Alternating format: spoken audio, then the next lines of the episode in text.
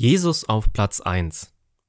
Mehr Gegenwart von Jesus im Alltag, das gelingt oft dann am besten, wenn man Jesus Zeit widmet, bevor man mit anderen Dingen beginnt. Gideon Baumann berichtet, wie er dies im Alltag, in seiner Arbeit und in der Gemeinde erlebt.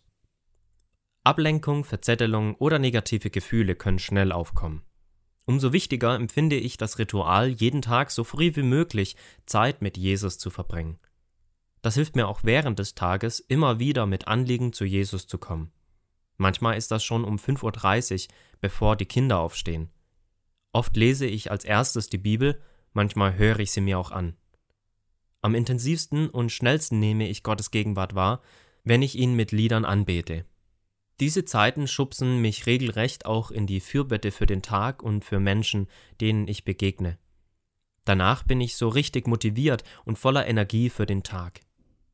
Solche Zeiten der Anbetung und des Gebets nehmen wir uns in der Christusgemeinde Essen zu Beginn von fast jedem Treffen, egal ob es ein Gespräch zu zweit oder ein Planungstreffen mit vielen Leuten ist.